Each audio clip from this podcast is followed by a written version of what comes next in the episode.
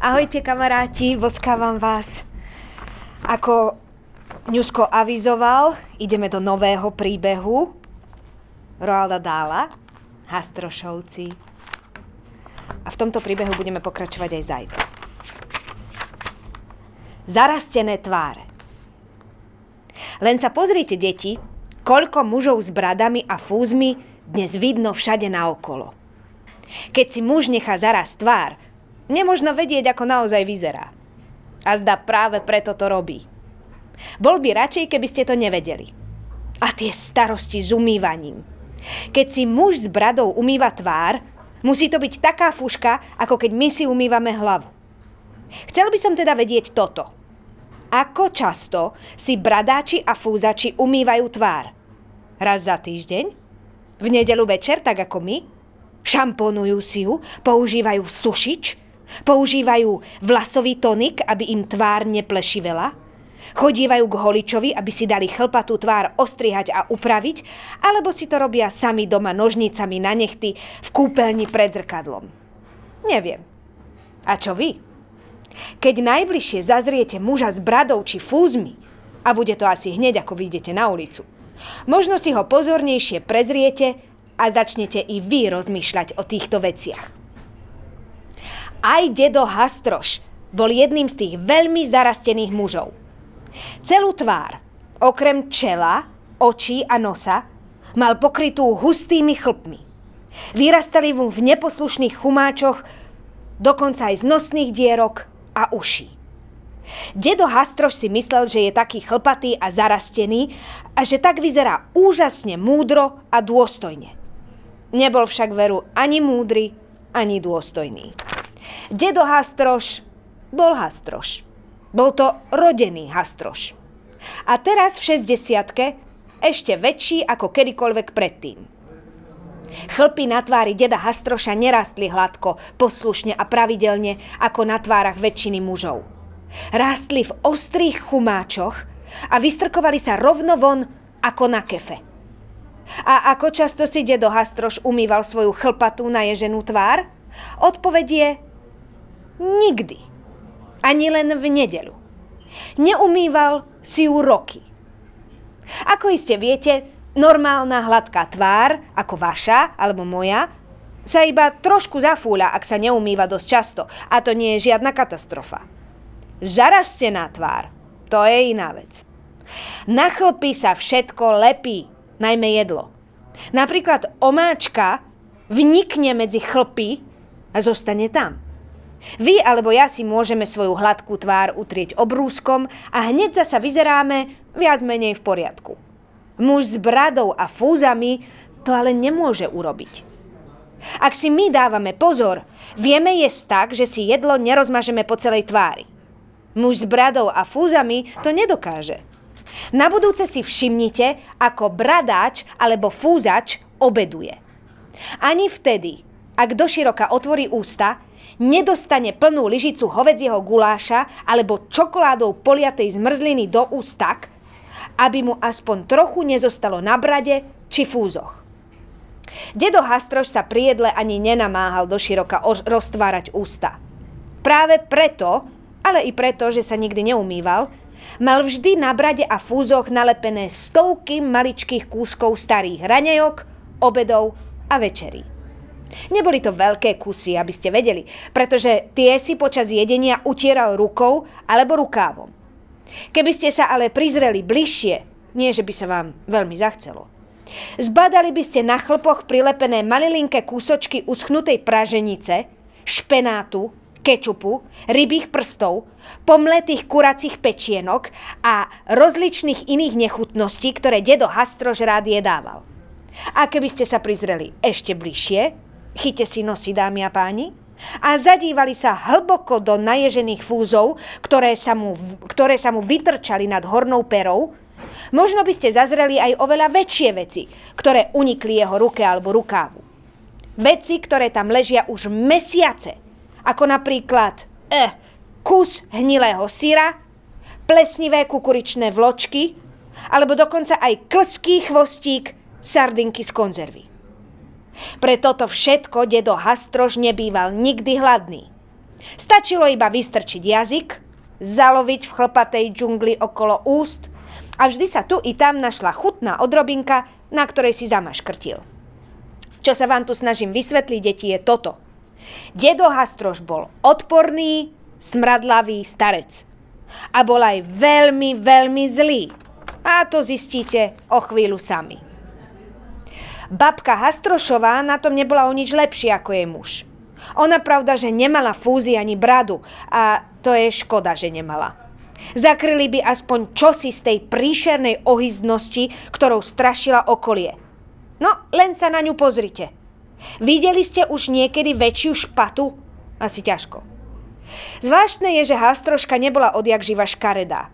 Keď bola malá a mladá, mala celkom peknú tvár. Rokmi ako starla, škaredosti pribúdalo. Prečo sa tak stalo? Poviem vám prečo. Ak má človek škaredé myšlienky, začne to byť vidno na tvári. Ak má človek škaredé myšlienky každý deň, každý týždeň, každý mesiac, každý rok, tvár má stále škarečiu a škarečiu, až na ňu napokon ťažko hľadieť. Človek, ktorý má iba samé pekné myšlienky, nemôže byť nikdy škaredý. Môžete mať ohnutý nos, ústa nakrivo, dvojitú bradu, vyčnevajúce zuby. Ak máte pekné myšlienky, budú vám vyžarovať z tváre ako slnečné lúče. A vždy budete vyzerať pekne. Nič nevyžarovalo z tváre babky Hastrošovej. V pravej ruke mávala vždy palicu. Hovorievala ľuďom, že sa jej zle chodí, pretože jej na chodidle ľavej nohy vyrastajú hrče. Pravou príčinou však bolo to, že palicou mohla udierať všetko, čo jej prišlo do cesty. Psov, mačky, aj malé deti. A potom to sklené oko. Babka Hastrošová mala sklené oko, ktoré sa vždy pozeralo inde ako to živé. So skleným okom môžete stvárať všakovaké čertoviny, pretože sa dá kedykoľvek vybrať von a zasa vložiť späť. Stavte sa o čo chcete, že babka Hastrošová poznala všetky triky, ktoré sa dajú robiť so skleným okom. Raz ráno si vybrala sklené oko von a keď sa jej muž nedíval, hodila mu ho do pohára s pivom. Dedo Hastroš len tak posedával a pomaličky popíjal pivo. Na fúzoch okolo úst mu pena z piva nakreslila biely krúžok. Penu si utrel o rukav a rukav o nohavice. Ty najisto kuješ dajaké pikle, ozvala sa babka Hastrošová, chrbtom obrátená k dedovi, aby nevidel, že si vyberá sklené oko. Viem veľmi dobre, že vždy, keď si tak ticho, niečo chystáš. Mala pravdu. Dedo Hastro škul plány ako divý. Snažil sa vymyslieť ten najprefíkanejší trik, ktorý by mohol vyviesť v ten deň svojej žene, babke Hastrošovej. Radšej si dávaj na seba pozor, povedala. Keď vidím, že niečo vymýšľaš, nespúšťam z teba oči. Buď už ticho, ty stará striga, zašomral Hastroš. Popíjal pivo a jeho zlá mysel ďalej usilovne snovala najnovšiu hroznú lesť proti starene. Keď dopil pivo a posledná kvapka mu stiekla dolu hrdlom, zrazu uvidel, ako zobna pohára na ňo hľadí príšerné oko babky Hastrošovej. Od hrôzy vyskočil zo stoličky. Veď som povedala, že nespúšťam z teba oči, chichotala sa starena.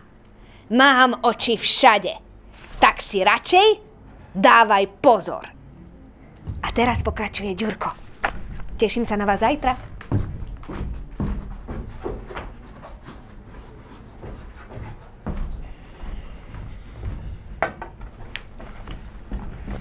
Ahojte.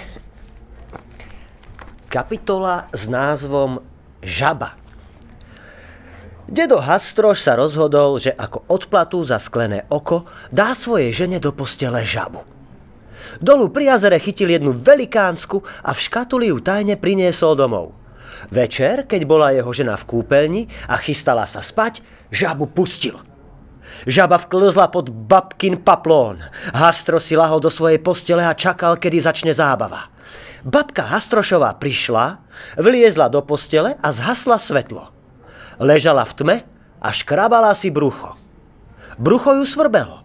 Takým ufúľaným starým strigám ako ona sa to stáva. Potom zrazu pocítila, ako jej niečo chladné a klské lezie po nohách a vykríkla Čo je to s tebou?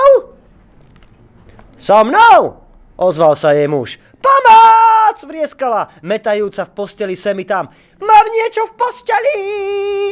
E, stavil by som sa, že je to ten všetkohrys obrovský, ktorého som pred chvíľou videl na dláške. Ten čo? Vrieskala ešte viac. E, chcel som ho zabiť, ale ušiel, pokračoval detko Hastroš. Má zuby ako pílky. Pomoc! Jačala babka. Zachráň ma! Lezia mi po nohách a ešte vyššie! Odhryzne ti prsty, povedal Hastroš. Hastroška v ten moment zamdlela. Dedo zliezol z postele a priniesol v čbáne studenú vodu. Vylial babke na hlavu, aby sa prebrala. Žaba priliezla spod paplóna bližšie k vode. Začala skackať hore dole po vankúši. Žaby milujú vodu a táto tu sa v nej priam vyžívala. Práve vo chvíli, keď babka Hastrošová prichádzala k sebe, žaba jej skočila priamo na tvár. Nie je to práve tá najpríjemnejšia vec, ktorá sa vám môže prihodiť v noci v posteli. Babka opäť zvrieskla. Na moj dušu, je to naozaj všetko hrys obrovský, zvolal Hastroš. Odhryzne ti tvoj nos! Babke viac nebolo treba. Vyletela z postele, trielila dolu schodmi a strávila noc v obývačke na gauči. A v spálni žaba spokojne zaspala na jej vankúši. Ďalšia kapitola Biošpagety. Nasledujúci deň bola na rade babka Hastrošová, aby sa svojmu mužovi odplatila za fígel so žabou. Vyklzla zo záhrady a vykopala zo pár dážďoviek – Povyberala tie najväčšie, dala ich do plechovice a plechovicu, skrytú pod zásterou, priniesla dnu do domu. Na obed uvarila špagety a na dedovom tanieri ich zmiešala s dážďovkami. Nebolo ich vidno, lebo všetko poliala kečupom a posypala strúhaným syrom. Aha, Ha, ha, ha, ha, aha, aha, moje špagety sa hýbu, čudoval sa dedo Hastroš a začal sa v nich prehrábávať vidličkou. Ale to je taký nový druh, vysvetľovala jeho žena a nabrala si plné ústa špagiet zo svojho taniera, v ktorom pravda neboli žiadne dážďovky. Volajú ich biošpagety a sú vynikajúce. Zjedz ich, kým sú teplé. Dedo Hastroš sa pustil do jedla. Natáčal si dlhé, kečupom poliate špagátiky na vidličku a pchal si ich do úst. O chvíľu mal celú bradu zafúľanú kečupom. Mmm, nie sú také dobré ako tie obyčajné, zahuhlal s plnými ústami. Sú príliš mekké. O, mne veľmi chutia, namietala babka Hastrošová. Pozorovala svojho muža z opačného konca stola. Robilo jej ohromnú radosť hľadieť, ako sa napcháva dážďovkami. E sú si horké, povedal dedo. Majú zreteľne horkú chuť. Na budúce kúp tie obyčajné. Babka Hastrošová počkala, kým jej muž doje všetky špagety a potom sa spýtala. Chceš vedieť, prečo boli tie tvoje špagety také mekké? Rohom obrusa si dedo Hastroš utrel kečupom zababranú bradu a spýtal sa, no prečo? A chceš vedieť, prečo mali takú odpornú horkú chuť? Na prečo? Pretože v nich boli dážďovky, príšerným rehotom, tlieskajúc rukami, dupotajúc nohami, hojdajúca na stoličke, vrieskala babka Hastrošová. Takže takto vypiekla s dedom Hastrošom a pokračujeme ďalšou kapitolou, ktorá sa volá Prečudesná palica. Ako odplatu za špagety s dážďovkami vymyslel dedo Hastroš naozaj čertovskú vec. Raz v noci, keď starena spala, vyliezol z postele a vzal jej palicu do dielne. Tam prilepil na dolný koniec palice malý kúsok dreva, nie hrubší ako minca tak sa palica o niečo predlžila. Rozdiel bol ale taký malý, že si babka na druhý deň vôbec nič nevšimla. Nasledujúcu noc prilepil ďalší kúsok dreva. Každú noc sa vykradol do dielne a pridal ďalší a ďalší kúsok. Robil to tak zručne, že nové pridané kúsky dreva boli na nerozoznanie od starej palice. Pomaly, ale veľmi pomaly sa palica babky Hastrošovej predlžovala. No už viete, keď niečo rastie veľmi pomaly, takmer to nie je vidno. Napríklad vy, deti, stále rastiete. Každý deň narastiete o kúsoček, ale ani o tom neviete. Pravda? Deje sa to tak pomaly, že si to nevšimnete ani za týždeň a ani za ten ďalší týždeň. To isté sa dialo s palicou babky Hastrošovej. Predlžovala sa tak pomaly a postupne, že si to ani ona sama nevšimla. Nevšimla si to ani vtedy, keď jej už palica siahala takmer po ramená. No, tá palica je pre teba príliš dlhá, upozornil ju raz dedo Hastroš. Asi máš pravdu, povedala babka a zahľadela sa na palicu. Mám už dlhší čas taký pocit, že niečo nie je v poriadku, ale nemohla som za svet prísť na to, že čo. No tak veru, niečo naozaj nie je v poriadku, súhlasil jej muž a už sa začal v duchu zabávať. Ale čo sa to mohlo stať? Čudovala sa starena, uprene hľadiac na palicu. Určite odrazu narástla. Ale čo si rozum potratila? Vysmieval sa jej dedo Hastroš. Ako môže palica narásť? Je vyrobená zo suchého dreva, nie? Suché drevo predsa nerastie. No tak ale čo sa to potom pre Boha stalo? No s palicou nič, ale s tebou, povedal Hastroš so zlovesným úškrnom. Ty sa jednoducho skracuješ, babka. Už istý čas to pozorujem. To nie je pravda. Ale zmenšuješ sa, žena, tvrdil dedo Hastroš. Ale veď to nie je možné. O áno, veru je, trval na svojom. Rýchlo sa zmenšuješ, nebezpečne rýchlo. Nuž, za posledných niekoľko dní si sa zmenšila aspoň o takých 30 cm. Tak to nie, Zľakla sa, no ale áno, pozri sa na palicu, ty stará koza. A uvidíš, o koľko sa zmenšila, veď ty sa stvrkáváš. Tak je to, priam hrozivo sa mi tu pred očami stvrkáváš. Hastroška sa tak roztriasla, že si musela sadnúť. Ďalšia kapitola. Babka Hastrošová sa nám stvrkáva. Hneď ako si sadla, Dedo Hastrož na ňu ukázal prstom a povedal Nuž tak vidíš, sadla si si na svoju stoličku a nedočiahneš nohami na zem, tak si sa zmenšila. Pozrela sa dolu na nohy. Naozaj, muž mal pravdu. Nohy jej nedočiahli na zem. Nuž viete, deti, dedo Hastrož bol veľmi prešibaný. To, čo robil s palicou, robil aj so stoličkou babky Hastrošovej. Každú noc, keď zišiel dole do dielne, pridal kúsok dreva k palici aj k štyrom nohám na babkinej stoličke. No len sa pozri na seba. Sedíš tu na svojej starej stoličke a nohy sa ti hompáľajú vo vzduchu, tak veľmi si sa zmenšila. Hastroška zbledla od strachu. Dostala som scvrkavku. Hej, veru áno, dostala si scvrkavku, tvrdil Hastroš a ukazoval na svoju ženu prstom ako pištolou. Stvrkávaš sa tým najhroznejším spôsobom, aký som kedy videl. Starena bola taká vyľakaná, že sa začala triasť od strachu. Dedovi Hastrošovi je nebolo vôbec ľúto. Ešte nezabudol na špagety s dážďovkami. Asi vieš, čo sa ti stane teraz, keď si dostala scvrkavku. Pravda, vyzvedal. Čo sa mi stane? Vyvalila oči. Čo sa mi stane?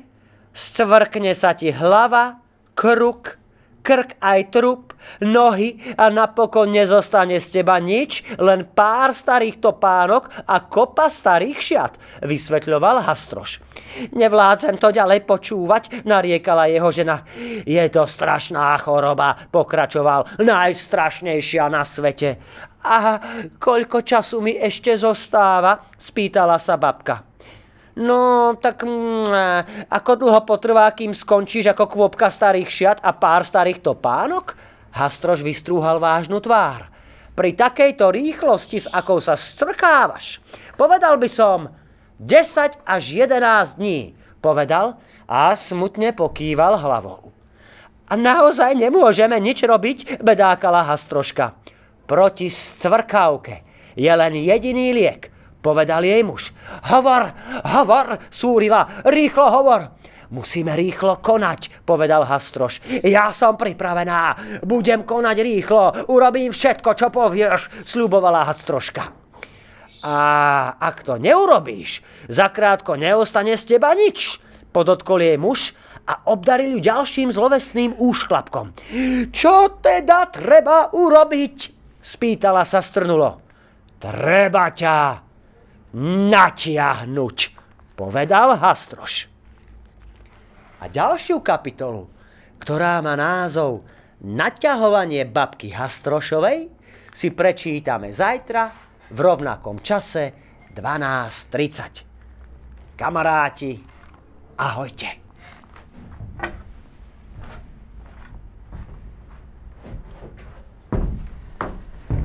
Ahojte kamaráti, tak sa opäť stretávame. Už len párkrát, keďže pondelok asi pôjdete opäť do školy. Takže ešte si vychutnajte čítanie ďalšej knižky Roalda Dála Hastrošovci. Dnešná kapitola má názov Naťahovanie babky Hastrošovej. Dedo Hastroš vyviedol babku na dvor, kde už mal všetko pripravené. Mal tam 100 farebných balónikov a kopy motúzov. Mal tam plyn na naplňanie balónikov. Mal tam železnú obruč, pripevnenú o zem. Sem sa postav, povedal a ukázal na železnú obruč. Potom jej priviazal členky o železnú obruč. Keď bol hotový, začal plniť balóniky plynom. Každý balónik zaviazal dlhým motúzom. Naplnený plynom už už stúpal hore. Motúzy potom poprivezoval o hornú časť tela babky Hastrošovej. Niektoré o ruky, ramená, zápestia, iné dokonca o vlasy. Čo skoro sa hádam, zo 50 farebných balónikov vznášalo vo vzduchu okolo hlavy babky Hastrošovej. Už cítiš, ako ťa naťahujú? spýtal sa Hastroš. Cítim, cítim, kričala babka. Naťahujú ma ako divé. Pridal ešte 10 balónov. Naťahovanie smerom hole, hore bolo veľmi silné. Babka Hastrošová bola teraz úplne bezmocná. S nohami pripevnenými o zem a rukami priviazanými o balóniky nebola schopná pohybu. Cítila sa ako väzeň.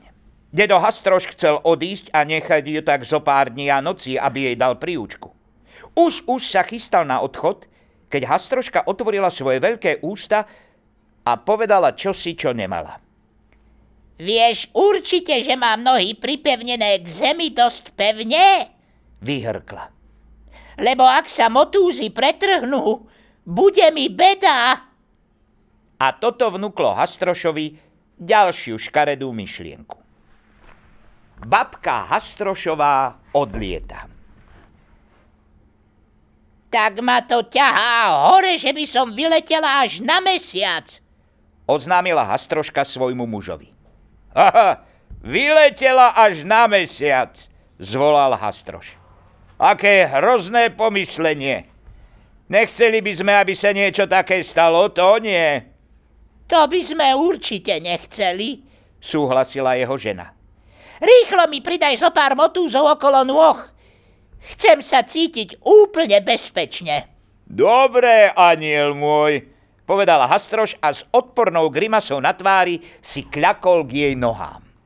Vybral z vrecka nožík a jediným rýchlým pohybom prerezal motúzy, ktorými boli babkine nohy pripútané k železnej obruči. Vyletela hore ako raketa. Pomoc! Zachráňte ma! Jačala. Ale pre ňu nebolo záchrany. O pár sekúnd už bola vysoko na modrej oblohe a stúpala vyššie a vyššie.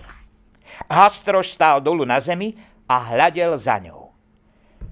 Aký utešený pohľad, hovoril si.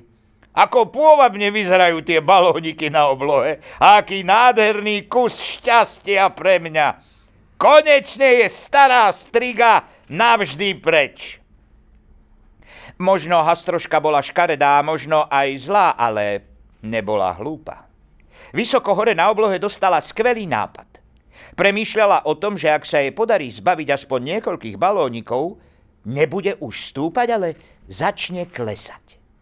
Začala prehrízať motúzy, ktorý mala, ktorými mala balóniky priviazané k, ramenám, krku a vlasom. Vždy, keď motúz prehrízla a balónik odletel, pocitila, že stúpa pomalšie. Keď prehrízla 20 motúzov, celkom prestala stúpať. Ticho sa vznášala vo vzduchu. Prehrízla ďalší motúz. Pomaly, veľmi pomaly začala klesať. Bol pokojný deň. Nefúkal žiadny vietor. A práve preto, tak ako predtým stúpala priamo hore, teraz začala klesať priamo dolu. Ako tak pomaly klesala dolu, sukňa sa jej nadúvala ako padák a ukázali sa obrovské bombardáky. Bol to nádherný pohľad v ten nádherný deň a krdle vtákov prilietavali z veľkej diaľky a hľadeli na tú neobyčajnú starenu vznášajúcu sa na oblohe. Hastroš si myslel, že už svoju škaredú ženu viac neuvidí. Sedel v záhrade a čbánom piva oslavoval túto udalosť. Medzi tým sa ale babka Hastrošová tichučko vznášala vo vzduchu a klesala stále nižšie. Keď bola asi vo výške domu, priamo nad svojim mužom, zakričala najhlasnejšie, ako mohla. Hej, starý! Už idem! Počuješ, ty starý chlpatý mrmloš? Ty zhnitý starý koreň, ty, ty ufúľaný starý smrad! Dedo Hastroš vyskočil na rovné nohy, ako by ho bola poštípala obrovská osa. Džbán s pivom mu vypadol z rúk, pozrel hore a vyrazilo mu dých. Pivo v hrdle mu zabublalo a z úst mu vychádzali zvuky, ako by sa dusil. Ja ti dám za toto všetko! Pristávala prevsne na dedovej hlave. Od zúrivosti celá purpurová roztínala vzduch palicou, ktorú sa jej ako si podarilo udržať v ruke po celý čas. Roztrieskam ťa na kúsky, rozkúskujem ťa na triesky, revala. Rozklbem ťa na trhanec, roztrhám ťa na šklbanec. A skôr, než mohol dedo Hastroš ujsť, táto kopa sukieň, balónikov a divej zúrivosti pristála presne na jeho hlave, mlátiac dookola palicou. Dosť už o tom. Nemôžeme sa do nekonečna prizerať, ako sa títo dvaja zloprajní ľudia navzájom ubližujú. Musíme trochu pohnúť príbeh dopredu. Na obrázku je dom a záhrada deda Hastroša a jeho ženy. Toto je on. Teda, že vraj dom. Vyzerá skôr ako väzenie, Nikde ani okienko. A na čo okná? Hovorieval Hastroš, keď dom stavali. Na to, aby nejaký Míšo, Fero či Jožo vyčumoval, čo dnu robíme, hej? Nenapadlo ho, že okná sú hlavne na to, aby sme mohli pozerať von. A čo si myslíte o tej odpudujúcej, odpudzujúcej záhrade? Tu bola záhradníčkou babka Hastrošová. Najviac sa jej darilo pestovať bodliače a žihľavu. Vždy zasadím veľa pichľavých bodliakov a pálivej žihľavy, hovorila, aby sa odporné hlučné decká neopovážili ani priblížiť. Pri dome vidíte Hastrošovú kôľňu. Na konci záhrady je veľký suchý strom. Nikdy nevyháňa listy, lebo je mŕtvy. Nedaleko stromu vidno klietku. Sú v nej štyri opičky, patria dedovi Hastrošovi. Ešte sa o nich porozprávame. Raz týždenne, v stredu, mávali Hastrošovci na večeru vtáčiu paštétu. Dedo Hastroš nachystal, nachytal vtáčiky a jeho žena paštétu pripravila. Dedo Hastroš vedel dobre chytať vtáčiky. Den predtým, ako mávali vtáčiu paštétu, oprel rebrík o veľký suchý strom a vyliezol hore medzi konáre s vedrom lepidla a štetkou. Lepidlo, ktoré používal, sa volalo Maxi Super Extra Špeciál, pretože bolo lepkavejšie než akékoľvek iné lepidlo na svete. natrel ním všetky konáre a odišiel. Po západe slnka prilietavali vtáčiky zo širokého okolia, aby prenocovali na veľkom suchom strome. Nevedeli chúďatka, že konáre stromu sú ponatierané hrozným lepidlom Maxi Super Extra Špeciál. V tú chvíľu, ako zosadli na konáre, nôžky sa im prilepili a hotovo. Ráno dedo Hastroš vyliezol po rebríku hore a pozbieral úbohé vtáčiky prilepené o konáre. Bolo jedno, aké druhé, druhy to boli. Spevavé drozdy, vrabce, havrany, malé striežiky alebo červienky, všetky šli do hrnca a odtiaľ do stredajšej vtáčej paštéty. Raz v útorok večer, potom ako dedo Hastroš ponatieral lepidlom celý strom, vliezli do záhrady štyria malí chlapci, aby si pozreli opičky. Nevadil im, nevadili im ani bodliače, ani zihľava, len keď sa mohli dívať na opičky. Po chvíli, keď už ich prestali baviť, vydali sa ďalej na prieskum záhrady, a našli rebrík opretý o veľký suchý strom. Len tak pre zábavu sa vyšpahali po ňom hore. Na tom nič nie je. Ale ráno, keď do Hastroš prišiel pozbierať vtáčiky, našiel namiesto nich štyroch zúbožených malých chlapcov s nohavicami pevne prilepenými okonáre stromu. Po vtáčikoch nebolo ani stopy. Prítomnosť chlapcov ich odplašila. Dedo Hastroš zúril. Keď nemám vtákov na paštétu, budem mať namiesto nich chlapcov, reval. Paštéta s chlapcov môže byť ešte lepšie ako s vtákov, pokračoval zlovestne sa uškrňajúc. Viac mesa a menej drobných kostičiek. Chlapci boli vydesení. Veď sa nás chystá uvariť, vykríkol jeden z nich. Uškvarí nás zaživa, nariekal druhý. Budeme, budeme sa variť spolu s mrkvičkou, bedákal tretí. Štvrtý, najrozvážnejší z nich, zašepkal. Počúvajte, chalani, mám nápad. Sme prilepení len nohavicami. Rýchlo si ich rozopneme, vyklzneme z nich a zoskočíme na zem. Dedo Hastroš sa vyterigal po rebríku celkom hore a práve sa chystal chňapnúť po najbližšom chlapcovi, keď odrazu videl, ako všetci štyria zoskakujú dolu zo stromu a bežia domov, ako im sily stačia. Holé zadky sa im len tak myhotali na slnku. A ďalej kapitolu Veľký opičí cirkus nohami hore číta Alexander Bárta. Alexander, tu máš všetko pripravené, strana 32. Ďakujem. Tak kamaráti, ahojte a pokračujeme ďalej. Takže veľký opičí cirkus nohami hore. No a teraz o opičkách. Tie štyri opičky v záhradnej klietke boli jedna rodina. Bol to opičiak Pyšný nos, jeho žena a ich dve opičiatka. Ale na čo mali hastrošovci v záhrade opičky? No už za starých čias obaja pracovali v cirkuse ako cvičitelia opíc. Učili opice všelijaké triky, obliekali im šaty, učili ich fajčiť fajku a ďalšie iné hlúposti. Teraz už boli na dôchodku, ale dedo Hastroš chcel ďalej cvičiť opice. Sníval o tom, že raz bude veľký opičí cirkus nohami hore prvý na svete. Jeho opičky museli všetko robiť hore nohami. Museli tancovať na rukách s nohami vo vzduchu, museli hrať futbal hore nohami, museli stať hore nohami na jednej nohe. Celkom dolu stával otec opičiak, pyšný nos a celkom hore najmenšie opičiatko. Museli dokonca jesť a piť hore nohami a dolu hlavou, čo nie je vôbec jednoduché, pretože jedlo a voda im museli ísť hore hrdlom a nie dolu. Je to v skutku takmer nemožné, ale opičky tak museli robiť, lebo inak dostali bitku. Vám i mne môže toto všetko pripadať riadne strelené. A opičkám tiež. Nenávideli tie hlúposti, ktoré museli robiť dolu hlavou deň čo deň. Mávali z toho závraty. Malé opičiatka dakedy zamdleli, keď museli celé hodiny stáť hore nohami a krv im prúdila do hlavy. Ale deda Hastroša to nezaujímalo. Cvičil s nimi aj 6 hodín denne a ak neurobili to, čo chcel, babka Hastrošová hneď pribehla so svojou tvrdou palicou. Vták pestrý chvost záchrancom. Opičak Pyšný nos a jeho rodina veľmi chceli ujsť z klietky a zo záhrady deda Hastroša. Túžili sa vrátiť do africkej džungle, odkiaľ pochádzali.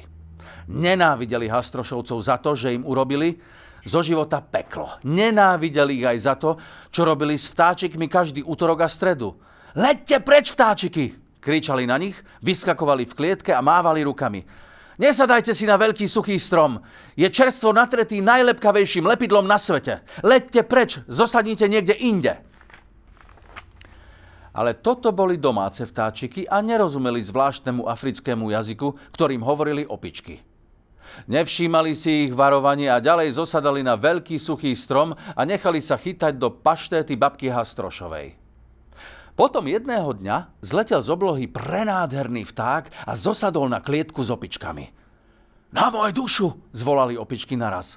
Veď je to pestrý vták, pestrý chvost. Kde si vzal v tých končinách, kde sa vzal v, pestri, d, e, v týchto končinách pestrý chvost? Tak ako opičky aj vták pestrý chvost pochádzal z Afriky a hovoril tým istým jazykom ako oni. Priletel som na dovolenku, povedal vták pestrý vchost. Rád cestujem. Našuchoril si prekrásne farebné pierka a trochu povznesene pozrel na opičiu rodinku. Letieť na dovolenku? Pokračoval. Je väčšinou drahá záležitosť, ale ja lietam kamkoľvek na svete a nestojí ma to nič. Vedel by si sa porozprávať s týmito domácimi vtákmi? Spýtal sa pyšný nos. Samozrejme, odvetil vták pestrý chvost. Nemá význam cestovať do nejakej cudzej krajiny a nevedieť jazyk. Musíme sa teda poponáhľať, súril opičiak. Dnes je útorok a tamto hore na rebríku už vidno deda Hastroša, ako lepidlom natiera konáre veľkého suchého stromu. Musíš varovať vtákov, aby tam nezosadli, keď prídu večer prenocovať, lebo skončia v paštéte babky Hastrošovej. V ten večer vták Pestrý chvost poletoval okolo veľkého suchého stromu a vyspevoval túto pesničku – Vtáky, vtáky, pozor dajte, na konáre nesadajte, Hastroš natrel všetky lepom, silným lepom, super lepom. Leďte preč, leďte preč, Hastroš vás chce zjesť. Hastroš nemá vtáču paštétu na večeru. V nasledujúce ráno, ako obyčajne, vyšiel dedo Hastroš z domu s veľkým košom, aby pozbieral vtáčiky z veľkého suchého stromu. Nebol tam ani jediný. Všetky vtáčiky, aj vták pestrý chvost, sedeli na opičej klietke. Opičiak pyšný nos a jeho rodina boli v klietke a všetci sa vedno smiali dedovi Hastrošovi. Hastroš stále nemá vtáčiu pač, paštétu na večeru.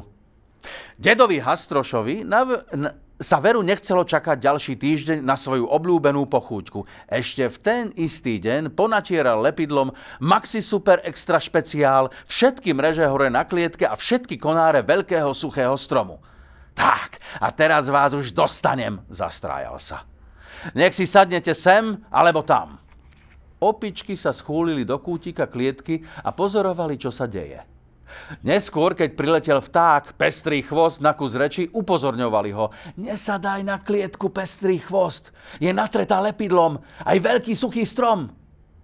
V ten večer, keď vtáci prilietavali nocovať, pestrý chvost krúžil dookola a spevom ich varoval. Vtáky, vtáky, pozor dajte, na strom kliepku nesadajte, hastrož nastrel všetky lepom, silným lepom, super lepom. Leďte preč, leďte preč, hastrož vás chce zjesť.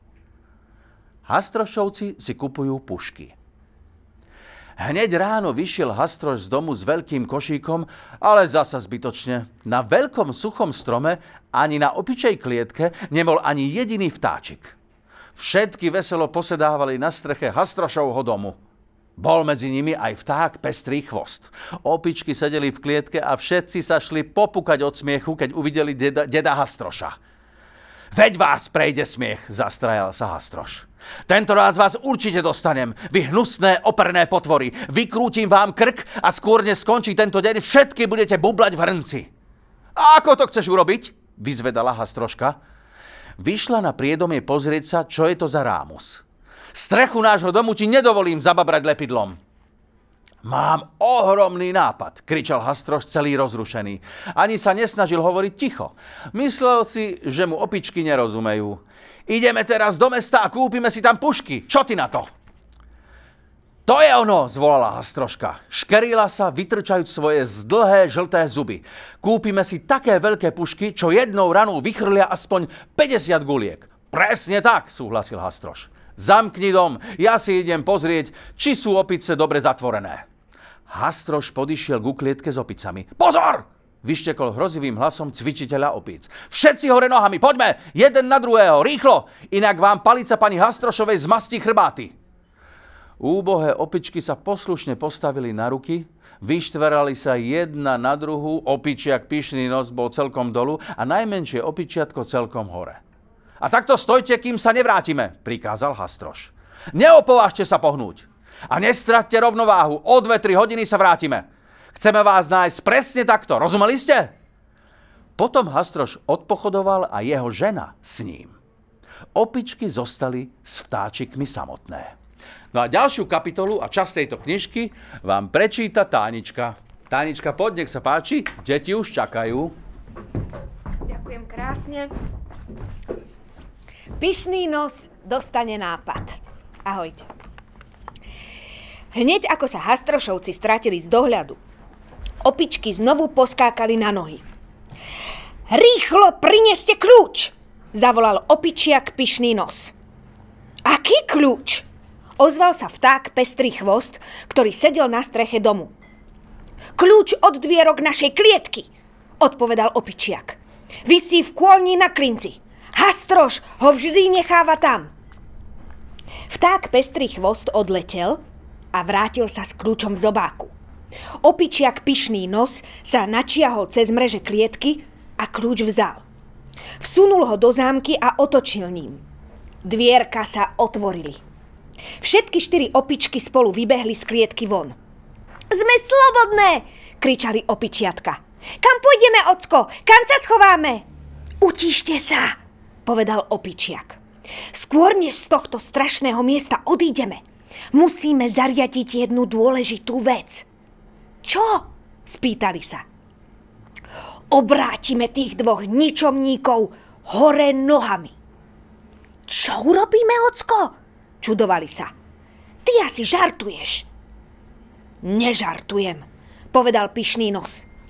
Obrátime ich dolu hlavou a budú chodiť s nohami vo vzduchu. Nebuď smiešný, ozval sa vták pestrý chvost. Ako by sme asi mohli obrátiť tých dvoch hnusných strašiakov dolu hlavou? Môžeme. Môžeme, trval na svojom pyšný nos. Prinútime ich stáť na hlave celé hodiny. A hádam aj väčšine. Nech pre zmenu aj oni pocítia na vlastnej koži, ako je to. Ale ako to urobíme?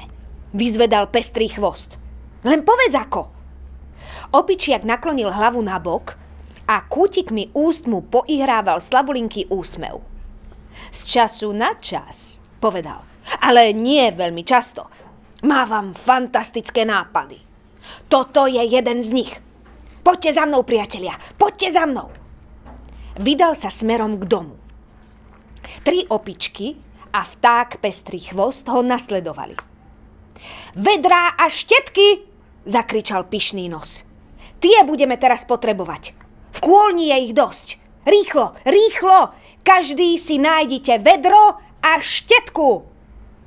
V kôlni stál obrovský súd a v ňom lepidlo Maxi Super Extra Špeciál, ktoré Hastroš používal na chytanie vtáčikov. Naplňte si vedrá, prikázal opičiak. A teraz ideme do domu. Dedo Hastroš schoval kľúč od predných dverí pod rohošku. Pyšný nos videl, ako ho schováva a preto sa teraz ľahko dostali dnu. Vošli všetky štyri opičky s vedrami plnými lepidla a vták pestrý chvost s vedrom lepidla v zobáku a štetkou v pazúroch vletel za nimi. Toto je obývačka, oznámil pyšný nos. Veľká, neslávne známa obývačka, v ktorej tie dve príšerné, strapaté potvory jedávali každú stredu vtáčiu paštétu. Prosím ťa, nespomínaj vtáčiu paštétu. Trasiem sa od strachu, keď to počúvam, povedal vták pestrý chvost. Nesmieme strácať čas, súril opičiak. Rýchlo, poponáhľajme sa. Najprv musíme natrieť lepidlom strop obývačky. Všade. Každý kúštik. Strop? Prečo práve strop? Čudovali sa všetci. Nestarajte sa, zahriakol ich pyšný nos. Robte, čo kážem a neškriepte sa. Ale ako sa dostaneme tam hore? Spýtovali sa. Nedočiahneme tak vysoko. Opice sa dostanú všade, kričal pyšný nos. Bol vo vytržení. Mával štetkou i vedrom. Poskakoval hore dolu po izbe. Poďme! Poďme! Vyskočte na stôl! Sadnite si na stoličky! Vylezte jeden druhému na ramená! Vták pestrý chvost! Vylez hore! Nestojte a nezízajte! Strašní hastrošovci sa môžu vrátiť každú chvíľu. A tento raz budú mať pušky. Rýchlo, robte! A tak sa začalo veľké natieranie Maxi Super Extra špeciálu na strop obývačky. Aj ostatné väčšie vtáky, ktoré sedeli na streche domu, prileteli na pomoc. S vedrom v zobáku a štetkou v pazúrikoch.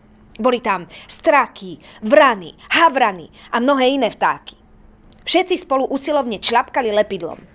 S toľkými pomocníkmi bola práca čoskoro hotová. Čo teraz? Spýtali sa hľadiac na opičiaka. A teraz niečo pre zábavu. Najväčší výmysel všetkých čias. Ide sa na to? Sme pripravené, odvetili opice. Sme pripravené, odvetili vtáčiky. Vyťahnite koberec prikázal opičiak. Vytiahnite koberec spod nábytku a prilepte ho na strop. Na strop obývačky? Čudovalo sa malé opičiatko. Ale to nie je možné, ocko. Aj teba tam prilepím, ak nebudeš ticho. Zahriakol ho otec, pyšný nos. Je ťuknutý, zvolali všetci. Bláznivý, šibnutý, strelený, zjašený, pochabý. Úbohý starý opičiak pyšný nos sa pomiatol, zvolal vták pestrý chvost. Prestaňte už tárať hlúposti a pomôžte mi, povedal pyšný nos a chytil roh koberca. Ťahajte vy, nechápavci, ťahajte! Koberec bol obrovský. Pokryl celú dlážku od steny po stenu. Boli na ňom červeno-zlaté vzory. Nie je vôbec ľahké vytiahnuť koberec, keď je izba plná nábytku. Ťahajte! Ťahajte! vykrikoval opičiak. Pobehoval po izbe ako divý a každému prikazoval, čo má robiť. Ale nečudujme sa mu. Mesiace a mesiace musel aj so svojou rodinou chodiť hore nohami a teraz sa nevedel dočkať, kedy strašní hastrošovci budú robiť to isté. Teda aspoň dúfal, že budú. Opice a vtáky ťahali z celej sily – od námahy fučali, až napokon koberec stiahli z podlahy a zodvihli hore k stropu. Tam ho prilepili. Odrazu bol strop obývačky, červeno-zlatý. Teraz stôl, ten veľký stôl, vykrikoval opičiak. Otočte ho a spodok každej nohy natrite lepidlom. Zdvíhať obrovský stôl k stropu bola riadna fuška. Ale nakoniec to zvládli. Nespadne dolu? Pýtali sa. Je to lepidlo dosť silné? Ha, je to najsilnejšie lepidlo na svete. Špeciálne na chytanie a zabíjanie vtákov, odpovedal pyšný nos. Natiera sa na stromy. Prosím ťa, nehovor o tom, ozval sa vták pestrý chvost. Už predtým som ťa prosil, aby si to nespomínal. Ako by sa tebe páčilo, keby si Hastrošovci robili každú stredu opičiu paštétu a ja by som o tom stále hovoril. Prepáč, Pestrino, chvost, ospravedlňoval sa opičiak. Som taký rozrušený, že takmer ani neviem, čo hovorím. Tak, teraz stoličky. Urobte to isté so stoličkami. Nohy všetkých stoličiek treba prilepiť o strop. A na svoje miesto. Á, poponáhľajte sa. Každú chvíľu môžu prísť hastrošovci s puškami. Spodok každej nohy na každej stoličke opičky natreli lepidlom a potom ich prilepili na strop. Vtáky im pritom pomáhali. Teraz malé stolíky, prikazoval ďalej pyšný nos. A gauč, skrinky, lampy a všetky tie drobné haraburdy, e, popolníky, dečky aj toho smiešného sádrového trpaslíka. Všetko, úplne všetko treba prilepiť o strop. Bola to poriadne ťažká práca. Najťažšie bolo prilepiť všetko tam, kde to bolo predtým. Napokon to zvládli a každá vec bola na svojom mieste. Čo teraz? Spýtal sa vták pestrý chvost. Lapal dých a bol taký unavený, že sotva trepotal krídlami. Ešte obrazy! zakričal pyšný nos. Zaveste ich obrátene. A jeden z vtákov by mohol zaletieť k ceste a pozrieť sa, či, si tí dvaja, e, či sa tí dvaja ničomníci ešte nevracajú.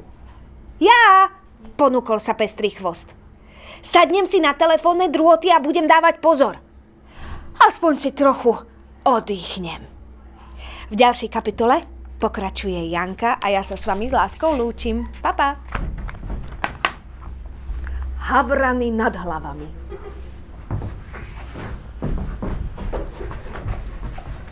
Ahojte. Takže, len čo prácu dokončili, vták pestrý chvost vletel dnu rýchlo ako blesk a oznámil. Už idú! Už idú! Vtáky vyleteli späť na strechu. Opičky vbehli do klietky a postavili sa jedna na druhú hore nohami. O malú chvíľu hastrošovci vpochodovali do záhrady. Každý z nich niesol hrozivo vyzerajúcu pušku. To som naozaj rád, že tie opice stále stoja hore nohami, povedal dedo Hastroš. Sú príliš hlúpe na to, aby robili čokoľvek iné, povedala Hastroška. Aha, pozri, tie drze vtáky sú stále tam, hore na streche. Poďme si nabiť naše krásne nové pušky a potom bách, bách, odbachneme ich a budeme mať na večeru dobrú vtáčiu paštétu. Práve vchádzali do domu, keď im ponad hlavy preleteli dva čierne havrany. Niesli v pazúrikoch štetky umazané od lepidla a slabo sa nimi dotkli hlavy deda Hastroša a babky Hastrošovej. Bol to len ľahký dotyk, ale Hastrošovci ho pocítili. A, a t- čo bolo toto? Vykríkla babka Hastrošová. Tie hnusné potvory sa mi vyšpinili na hlavu. Aj mne! Vykríkol dedo Hastroš. Ja, ja som to zacítil. Nedotýkaj sa toho, zašpiníš si ruky, poď. Poď dnu, zmieme si to nad umývadlom. Hnusné, špinavé potvory. Stavím sa, že to urobili na schvál. Rozčuľoval sa Hastroš. No, len počkajte, keď si nabijem pušku. Hastroška vzala spod rohožky kľúč, opičiak pyšný nos ho tam predtým starostlivo uložil späť a vošli do domu. Hastrošovci hore nohami. E, čo, čože je to? Zalapala podychu Hastroška, keď vošli do obývačky. To, čo sa to stalo? Čudoval sa Hastroš. Stáli v strede izby a pozerali hore. Všetok nábytok, veľký stôl, stoličky, gauč, e, lampy, malé stolíky, skrinka s fľašami piva, doplnky, elektrická piecka, koberec, skrátka všetko bolo hore na strope. Obrazy vyseli obrátene, dláška, na ktorej stáli, bola úplne prázdna. Navyše bola natretá na bielo a tak vyzerala Vyzerala ako strop. Aha, tamto hore je dláška, oznámila Hastroška. A toto je strop. My, my, my stojíme na strope. Stojíme obrátene, blabotal Hastroš. Určite stojíme obrátene, áno, stojíme hore na strope a pozeráme sa dolu na dlášku. Pomoc! Jačala Hastroška, pomoc! Mne sa z toho začína, začína sa mi z toho točiť hlava. Aj mne, aj mne. Pridal sa Hastroš. Mne, mne sa to vôbec nepáči. Stojíme obrátene a krv mi prúdi do hlavy. Ak rýchlo niečo neurobíme, tak bude so mnou koniec. Už to mám, vyhlásil Hastroš. Už viem, čo urobíme. Postavíme sa na hlavu a potom budeme presne tak, ako máme byť. Postavili sa teda na hlavu a ja, jasná vec, hneď ako sa hlavou dotkli dlášky, lepidlo Maxi Super Extra špeciál, ktoré na nich havrany kvapli, urobilo svoje.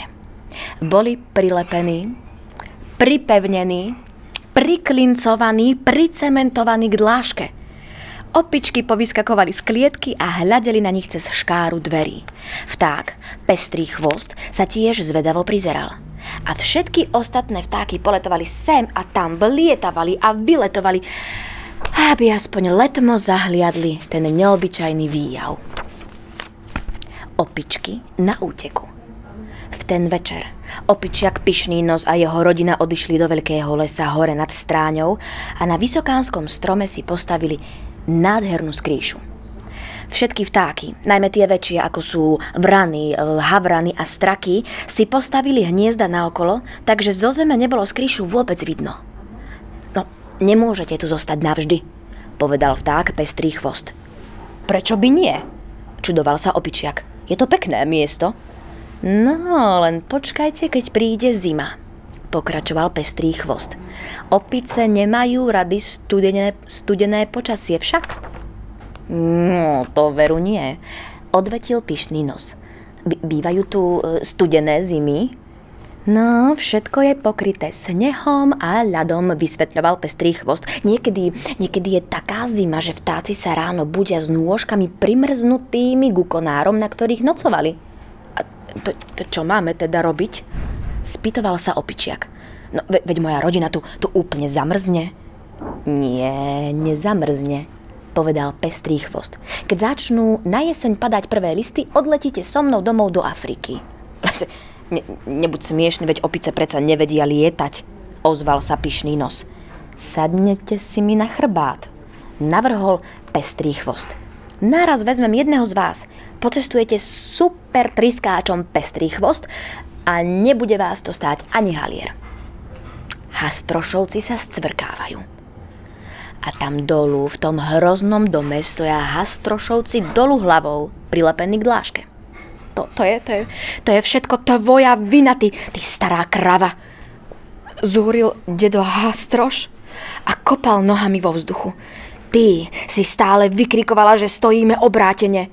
A ty, ty, ty, ty, ty, naježený starý kanec, ty si navrhol, aby sme sa postavili na hlavu. Vtedy vraj budeme tak, ako máme byť. Jačala Hastroška. Už nikdy sa odtiaľ to nevyslobodíme. Zostaneme tu navždy prilepení. No, možno ty tu zostaneš navždy prilepená. Odvetil Hastroš, ale ja, ja nie. Ja sa z toho dostanem. Vrtel sa a skrúcal, zvíjal a vykrúcal, mechril a prevracal, mrvil a natriasal, ale márne. Silné lepidlo Maxi Super Špeciál ho držalo na dláške tak pevne, ako predtým vtáčiky na konároch veľkého suchého stromu. Ale hlavy nemáme na to, aby sme na nich stáli. Keď stojíme na hlave veľmi dlho, stane sa strašná vec. A tá vec vydesila deda Hastroša najviac zo všetkého. Pod veľkou váhou sa mu začala hlava vsúvať do tela čoskoro zmizla v záhyboch Hastrošovho tučného krku. Scvrkávam sa, blabotal dedo Hastroš. Aj, aj ja, bedákala jeho žena. Pomoc! Zachránte ma, zavolajte doktora! Jačal Hastroš. Ja som, dostal som tú strašnú chorobu. Scvrkavku. A tak to naozaj bolo. Aj babka Hastrošová dostala tú strašnú chorobu. Scvrkavku.